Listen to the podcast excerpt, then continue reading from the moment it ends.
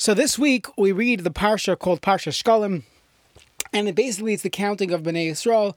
This had a few goals in mind. Number one is that we should all together support and fund the Karbanis in the Beis Hamikdash, and primarily, as the Psukim describe, we are being counted. Hashem is counting us, and by donating a machzis hashekel, we can be counted. So there's a tremendous lesson to be learned that when we donate uh, money, everyone first of all had to give the same amount, but more precisely, we had to give a machzis hashekel.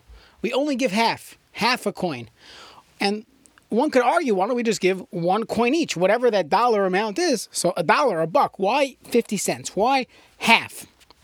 So there's a message that we could all obviously learn from this, and that as individuals, we are incomplete. We need other people in our lives. We need the fellow Jew, someone else, to complete us. And each one alone is only machatzis, is only half. So there's a beautiful song.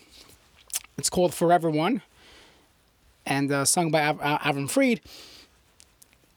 In in the lyrics, he goes through that each soul is part of one whole. That that joins us to each other. The fact that I am incomplete without you, without my fellow Jew, without someone else, that's a message we could take from Achsa Shekel. So I'll post a link to the Avram Fried song and a Dudley Greenfeld song. Extra credit if you realize why I'm posting the link to the Yardley Greenfield video. Tremendous extra credit. Either way, have a wonderful Shabbos.